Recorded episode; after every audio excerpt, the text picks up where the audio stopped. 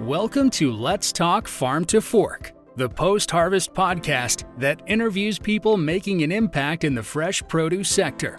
We'll take a deep dive into what they do and find out how they're helping to reduce the amount of food lost or wasted along the farm to fork journey. But before we get started, did you know that according to the UN's Food and Agriculture Organization, around 45% of the world's fruits and vegetables go to waste each year? If you would like to learn more about how you can practically play your part in maximizing fruit and vegetable supplies, whether you're a part of the industry or simply a consumer, visit postharvest.com and try out their free online course library today. Now, time for your host, Alex Mospanyuk. Hi there. Welcome to Let's Talk Farm to Fork, the post harvest podcast that interviews people of interest across the food supply chain. Today on our show, I'm joined by Paul Millett, who is the COO of InvertiGro. InvertiGro creates tech based solutions for the vertical farming industry, and these solutions are not only cost effective, but they actually enable vertical farms to create sustainable and reliable produce production anywhere in the world. So, with no further delays, let's get started. Hey, Paul, how are you today? Yeah, very well, thank you. Oh, thank you so much for joining us. Um, you're currently in Sydney, Australia, is that right? Yeah, I'm actually in the nation's capital in, in, in Canberra at the moment. Oh, Canberra, that's amazing. Our business is in Sydney, but I'm down in Canberra with some customers at the moment. Okay, got yeah. All right. Well, before we get into it, Paul, tell us a little bit about yourself, and besides the fact that you're currently in Canberra, what you do, and maybe a fun fact about you that not many people know. Yeah, sure. So, look, obviously Australian. Uh, you probably picked up from the accent. Uh, my background is in engineering and food manufacturing, where I was building factories in Europe and, and Australia for, for a time, and then a real about 20 year career in international management consulting across the planet before deciding to become a modern farmer and get into building this uh, this amazing business we've now got, which is called InvertiGro. I'm a father of three, have heaps of fun with my kids, teenage kids, love sport, travel, all that good stuff when that's possible, which is always hard these days. As COO of InvertiGro, uh, and, and we're a startup that's fast approaching you know, being, being fully commercialized as a business, we've got a lot to do. So my role covers pretty much all aspects of building our, our business. First and foremost is building the team, an amazing team of highly capable people, functional and technical experts. And together we're building this, this unique indoor vertical farming technology offering. So that involves products, the Inverticube, the inverter wall, which I'll, I'll talk to you a bit more about, and a bunch of technology to actually enable the farms to run in a really user friendly, seamless way. We also then provide services and support and the ongoing sort of consumables and um, supply chain requirements for our customers. So that's the business, and, and building that business keeps me pretty busy one thing that people probably don't know about me, I, I, was once an avid grass skier of all things, when that was actually a sport, uh, and had the honour of representing Australia in my day. And um, yeah, actually racing against the US in the Pan Pacifics in, back in oh, I don't, don't even want to talk about when, but uh, that was that was a bit of fun when I was younger. Okay, that is so fascinating. I'm not going to lie. I've never even heard of that before. I've heard of snowboarding and obviously sandboarding, even, but grass is completely new. So, uh, fair enough. That is a very interesting fact. Thank you. I think there's some places still do it, but there's not many. yeah. Oh my gosh. Well, good on you, mate. Um, continuing on from that, tell us a little bit about what you do work wise and some fun facts about InvertiGro, especially. I know you guys have a few different technologies that you're particularly proud of, but tell us about your favorite one and how it's contributing towards agriculture agriculture right now? Yeah, sure. So, so Vertigrow is is building this indoor vertical farming technology offering, and it's an end-to-end solution. So we build hardware that's truly unique, and I can expand on that in, in a little while. But our modular system allows people who may be farmers today that want to become indoor vertical farmers, or they may want to be new entrants into this space, or they may be actually a business who consumes a lot of fresh produce and they actually want to vertically integrate and build a farm either adjacent to or even within their building, um, their, their current manufacturing site, or where they do the food service and the meal kitting, or you know it could be a restaurant that wants a farm on site. So there are a whole range of customers. It's a B2B business, so we focus on business to business, but we're building a, a complete suite of, of, solutions, including the hardware, the technology, which includes the farm management, how you run day to day operations for farming, but also a whole suite of recipes for different crops. And so, a recipe for basil versus a recipe for coriander versus how to grow pak choi or how to grow strawberries We grow a whole range of different products with our technology. And so, with that technology platform, it makes it super easy for people to become farmers. Uh, which is one of the big issues for indoor farming is actually how hard it is to get started and how to learn how to grow indoors. Uh, we also provide services and support from advisory at the front end, helping people with their business case, right through to actually building the farm, training the, the operators, commissioning it, so handing that over to them, or we can stay with you for the long term as a partner and actually do the farming in your building. Um, so it's an end-to-end solution. We also provide the seeds, which is a, a critical component, the nutrients and the media that, that, that you grow within. So that end-to-end solution is is what we're building. Okay, wow, that is so amazing. So it seems like from start to finish, you are helping support the vertical farming community with different technologies and just ensure that they are evolving in a healthy way. And I'm sure more and more solutions are needed. Exactly. Yeah, amazing. And so, in terms of vertical farming, how do you think that it addresses the current global food security challenges? I mean, I know 45% of all fresh produce is wasted, and I'm sure that you see gaps in terms of how traditional farming works. So, why would you say that vertical farming is the future? Yes, I guess firstly, indoor vertical farming. One of the amazing things with this technology is that it allows growers to, to basically grow more with less. So it's mm-hmm. it's sustainability focused. It uses less land, less water, less packaging if you design your supply chain so that you're as close to cons- the consumer as possible. Obviously, fewer food miles, which is really exciting, and much less waste because we, we don't yeah. have the long supply chains, which is a big contributor to losing product, you know, between mm-hmm. the farm to fork without the need for herbicides or pesticides, which makes the produce amazing and, and healthy, super healthy. And it's independent of climate extremes. So we can literally grow all year round, which is really cool. So that ability to grow that way and this way means that we can really start to address those global food security issues and waste being a very, very big one, as you've just, just pointed out. So fresh produce, and particularly the perishable produce, which is your leafy greens, your, your microgreens, your berries, even things like mushrooms that we grow. There's a whole range of those salad and vegetables and, an increasing range of produce that, frankly, they're the worst culprits in the supply chain for not handling and for contributing to that very big waste number you, you talked about. So, indoor farming is really well suited to growing that produce as close to the, the final consumption as possible, shortening the supply chain and really reducing the waste. So as the technology is evolving and, and as our systems, uh, we're adding new recipes all the time. We've grown about 150 different crops to date in our technology, and that's pretty cool. So we can really start to, um, you know, almost if you can imagine how you can grow it indoors, we'll find a way to do it. And that means it's not talking about just you know, a few leafy greens and, and a couple of herbs. We could start to really look at the staple foods as well that make sense to grow in this type of technology indoors.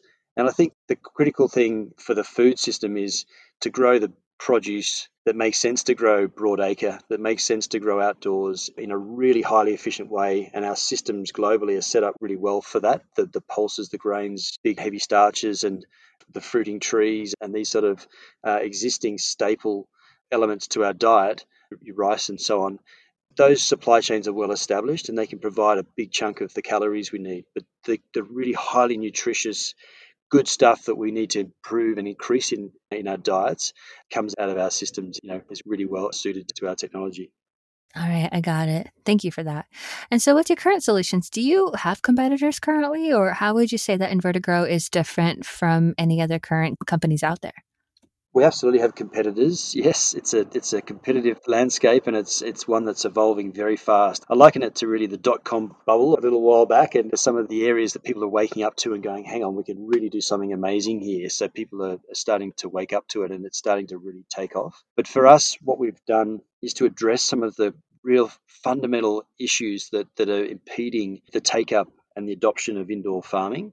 And, and that's through addressing two key things. First one being cost the cost and the affordability of the systems, both to set up but also to operate and to get the cost of produce to a point where growers can make money and the consumers can afford to buy the produce. And that, that's something that's a major, major focus for us. It's something we've cracked. And the second thing is complexity. So the difficulty with indoor farming is is actually you've got a, a number of components, a number of elements in your system that need to work perfectly to produce the perfect basil, the perfect you know herb um, and and so in getting that right and making that easy for people, we believe the adoption will be a lot higher and it's fixing a number of those concerns. So our competitors, and I won't talk about competitors specifically, but I think that the point of difference from our competitors is that we're super flexible. We have a modular system that can grow in a really efficient way lots of different crops. Pretty much anything you can think of that can be grown indoors can be grown in our systems, and that includes fodder for cattle, and it includes mushrooms, it includes berries, as well as fruiting plants, growing chilies, and we're growing eggplants at the moment, and uh, beans, and then your staples as well, your leafy greens, your herbs, your salads, and Asian greens, Asian vegetables. Because we've got the flexibility, it means you've got this ability to switch between different crops at different times of the year. You can do that really easily. So when the season is looking for, for a certain type of crop and it's in abundance, then the market is satisfied with the local supply potentially, grow something else or grow the stuff that's being imported. So that flexibility is a really big, big thing. The second key differentiator is, is, is the scalability. Because the system is modular, we've got these growing modules called the Inverticube and it's like a, a, mini farm in a box but it actually allows you to to grow a thousand or more plants in the size of basically two square meters by two meters high. And in that space, we can then put that box into pallet racking to any scale you want within a facility. You could go from one in a basement or a car park up to 10,000 in a, in a high bay warehouse. So you could be a small scale business that wants to you know, grow below your, your, your store, or you could be a, a mega farm that wants to grow and produce a whole range of crops for customers that scalability and that flexibility of where we can deploy the farms is truly unique. There's nothing like it on the market. There's technology to make it smart, and that makes it super easy for, for customers to you know, pretty much follow the bouncing ball and grow what they need to grow. And finally, we make it affordable, and that's to address that cost issue. So, by having the technology designed to be manufactured at scale and manufactured in a clever way, we can build the units to be capital effective. We can install them fast on the customer site, which keeps the labour and the on site installation cost to a minimum. But we can also do it in a building without having to make sure it's completely hermetically sealed from pests. You may have noticed in many indoor farming pictures will show people in you know in spacesuits walking around because they've got to keep all the bugs out of the farm. If you get a pest in an outbreak into an indoor farm, you could lose the whole crop our system is is sealed at the cube level, literally at that, that mini farm level, so the pests aren't going to get into the produce. And that if they did in one box, they won't get into the whole of the farm. So it means that capital cost is, is a lot lower than other systems out there, which is a real game changer, we believe. Yeah, that's amazing. And I mean, are there, or I'm sure there are, but what are the biggest challenges that you're currently seeing within vertical farming in the industry right now? And how are you and the team planning to overcome these challenges? It's interesting in Australia, we're blessed with abundant land and sun and, and you know, lots of traditional farming. We, we think we're, you know, we well and truly have an abundance of fresh produce. However, it's, it's interesting looking at this um, just a lack of awareness of, of alternatives. And as as the cities are growing here and even in, in, in Canberra, but you know, it's certainly in Sydney, the food bowl that we built Sydney, the city around to start with, is, is being built out and, and so over the next 20 years, we'll go from being able to supply 20, 30% of our own produce within the food bowl that is Sydney down to about 6% of the supply, which means supply chains have to extend. And, and people aren't aware of this. Even in Australia, the awareness just isn't there of the issue and then what the alternatives might be. So I think a big challenge is actually that awareness piece. I know globally, um, you know, North America and you know, certainly in Europe and, and other uh, increasingly now in Asia, the food security concerns are real and, and people have woken up to this. And so I think it's just about educating and people being aware of what these alternatives might be and how they can actually help them to get really good, fresh, nutritious produce into those areas that really need them. And they could be the food deserts in the cities. It could be, as I said, you know, that you know, to shorten those supply chains that are only going to get worse over time as the mega cities grow and you know, as the population continues to increase. That's a great answer. I mean, with the awareness challenge, it's something that we're doing as well, teaching consumers how to not waste their food and even how nutritious their fruits and veggies actually are, and little tips and tricks to make them last longer. I mean, all that together really does make a difference. So that's really, really cool. And what is the biggest surprise that you found working within the food supply chain in relation to fresh produce?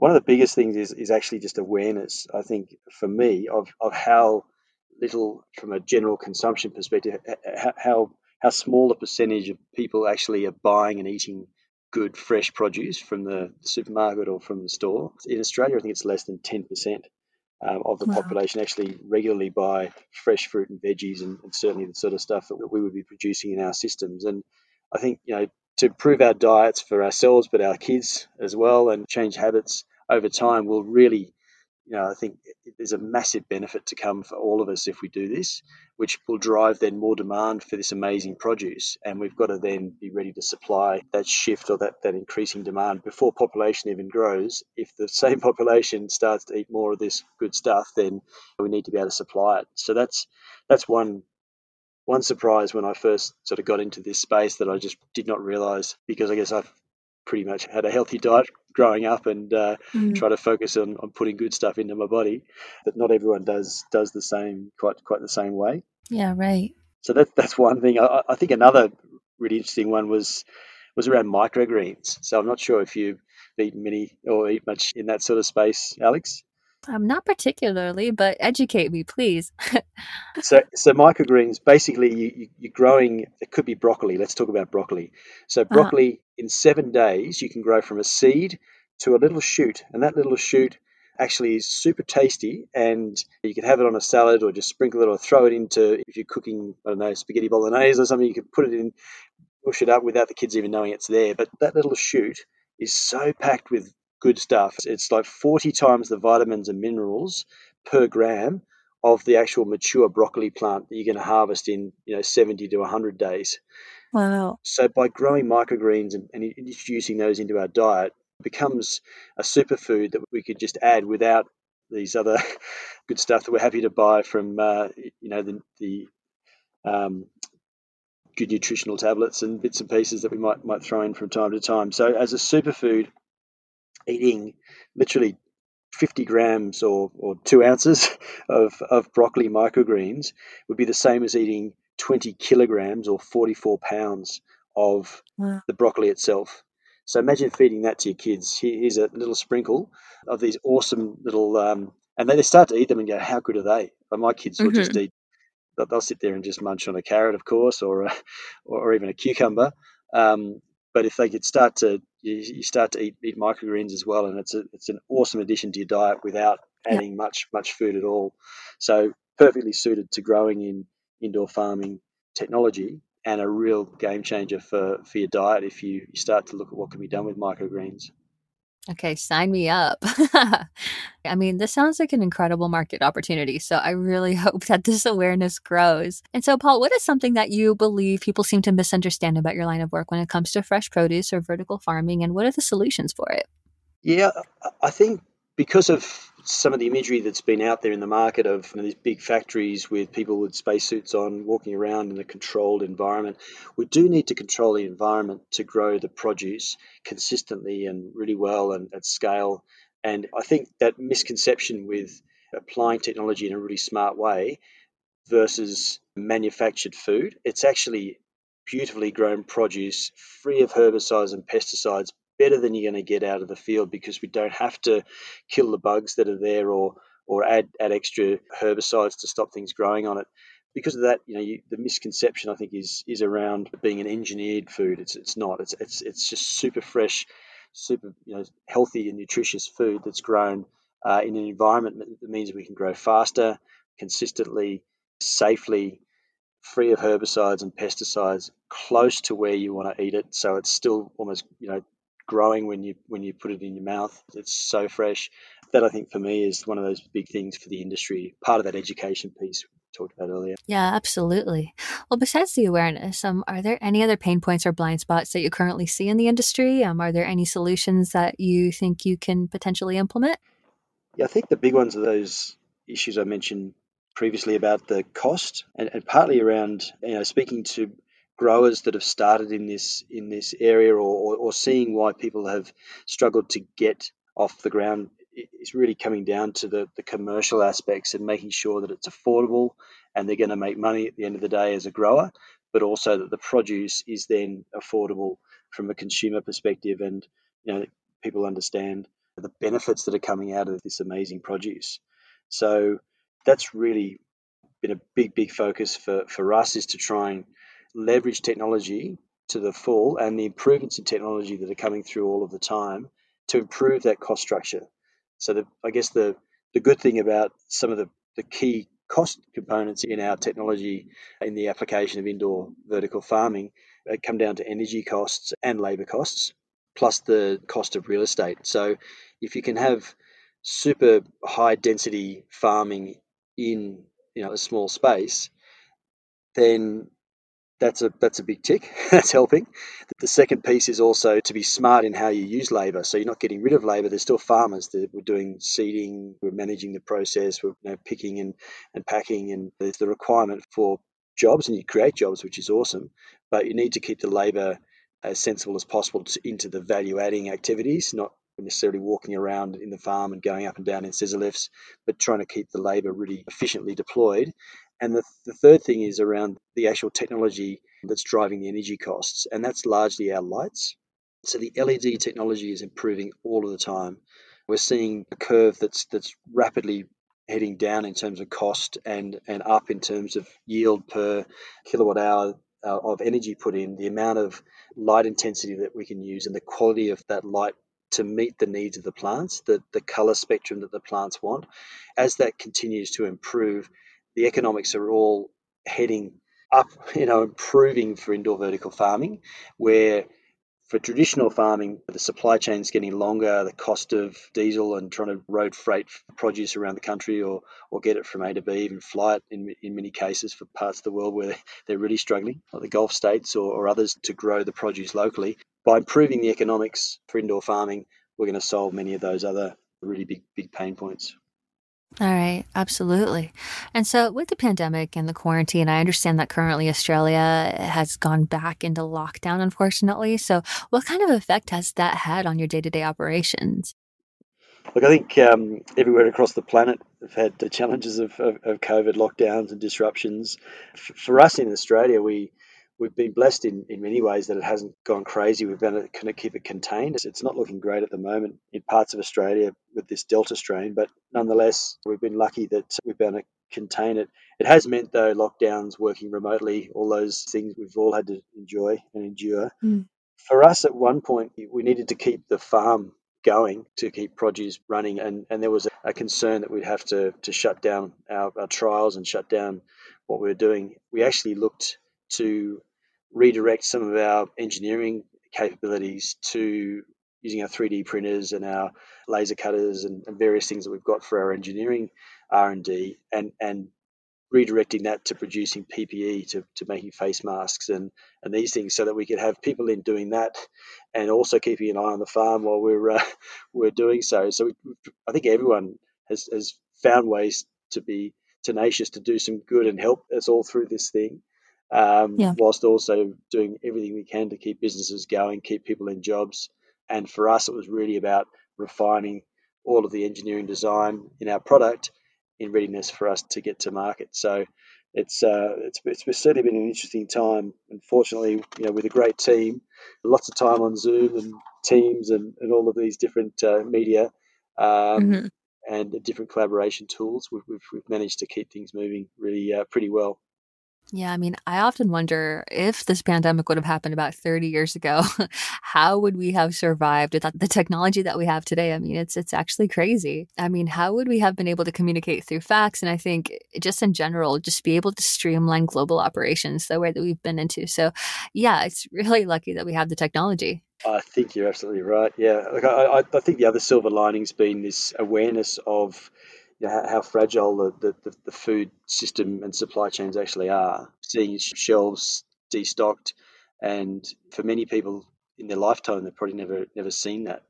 So um, certainly been something that, that is is a silver lining if, if there is such a thing for our industry in, in looking at well we do need more resilience in our food system we do need to think about alternatives and, and look at what's what's possible with technology as you mentioned um, helping us towards fixing the food system as well as communications yeah, absolutely. Well, when it comes to food loss and sustainability, and just bouncing off what you just said, um, what is an area related to your role that you're most curious about right now? What are the things that you are potentially interested in researching the most? Yeah, I think our tagline as a business is to feed the world the smarter way. And that's what we're trying to do with our technology is bring a smarter way of farming and make it affordable, make it accessible to the planet. So that's basically that DNA in our business is there to try and fix problems, identify solutions to some of these big big things. Um, we're constantly looking at ways to to just make our systems more efficient. And I mentioned earlier about looking at LED technology. That's an area that we, we stay as close as we can to, so that we, as as there's improvements coming through in the the chips and the quality of the actual LEDs themselves, and the incorporation of those to get the, the, best outcomes for different plants. It's a big area for us to focus on, and we'll continue to, to be doing that. But, but bigger than that, I think a really exciting area of focus for us in Australia, but, but globally, is starting to talk about circular economy, starting to talk about systems thinking around, you know, waste streams become value streams, go back into cycle and we use them again. And for us, if we can incorporate our technology in a really smart way with other partners that we're talking to and working with that are focused on taking organic waste from the population, uh, converting that into energy. That energy can then be basically used within our, our farms to produce food again. So you've got your waste to energy to food virtuous circle happening there. There's a whole lot of other value streams that come out of the burning of methane and converts to gives you CO2, which you can sequester into the farm. Plants love CO2, so we can use some of that waste stream CO2 and, and give it as food to the plants.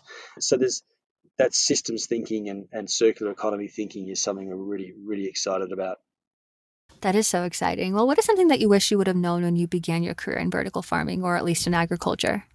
I think to find one is going to be tricky, but um, re- really, I, I, I, think when I first set out um, and this is about seven or more years ago, seven or eight years ago. It was a pet project with some other friends and, and colleagues and, uh, and a few folks that were industry experts. We were looking to build a farm, an indoor vertical farm in Singapore.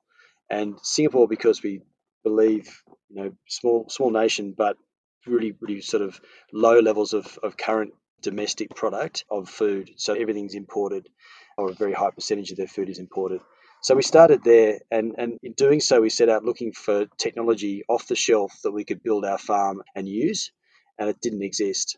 And so we spent about you know, a couple of years trying to get to a solution that we were happy with that would work as a viable farming business. We were a little bit early um, because the Singaporean, I guess, government and, and, and at that time it was early days in looking at this this technology. So for us, we we're probably a little bit ahead of our time, and we, we actually learned an awful lot in, in doing so about what the pain points are for indoor farming, what we wanted the technology to be if we were going to start a farm. So there's a lot of learnings there that actually, you know, plenty of sleepless nights and, and how we're going to do this. If InvertiGro existed then, um, that technology was available to be able to take this modular technology, uh, set up a farm in months, not years, at a fraction of the capital costs with technology that would make it super easy to grow what we wanted for that market, but then be able to switch crops seasonally as we needed and do this at a cost structure that allowed us to make profit basically from the get go. Um, that would have been a game changer for us then, and that's probably how we got to where we are now. Is is, is looking at uh, putting ourselves in the shoes of, of, of those out there that are thinking about doing this or have started and found it hard. We're trying to solve your your problems. Yeah, of course, definitely. Well, Paul, as we come to a close, I just wanted to ask what is the number one takeaway that you really want our listeners to absorb from this episode? Yeah, thanks, Alex. I think the, the key thing is, you know, with the imperative to sort of feed the world in a smarter way, the future of farming is here, and InvertiGro is making it super easy and affordable for growers and those that are looking to become growers to be able to secure their fresh produce almost anywhere and do it profitably. That's incredible. All right, Paul. Well, thank you so, so much for your time today. I really appreciate it. Uh, thanks, Alex. Thanks for having me.